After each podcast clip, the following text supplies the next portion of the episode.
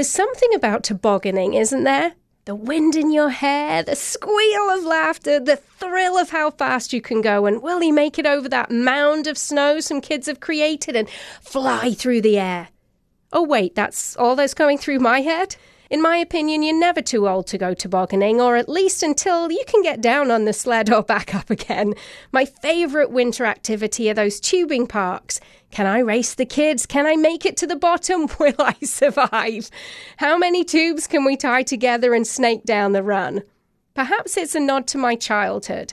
I grew up in a part of England that got snow about once every 10 years, so the chance to go tobogganing was few and far between. And perhaps I've now jinxed myself, and this winter I'll break a bone, and that will put a nix on the sledding fun.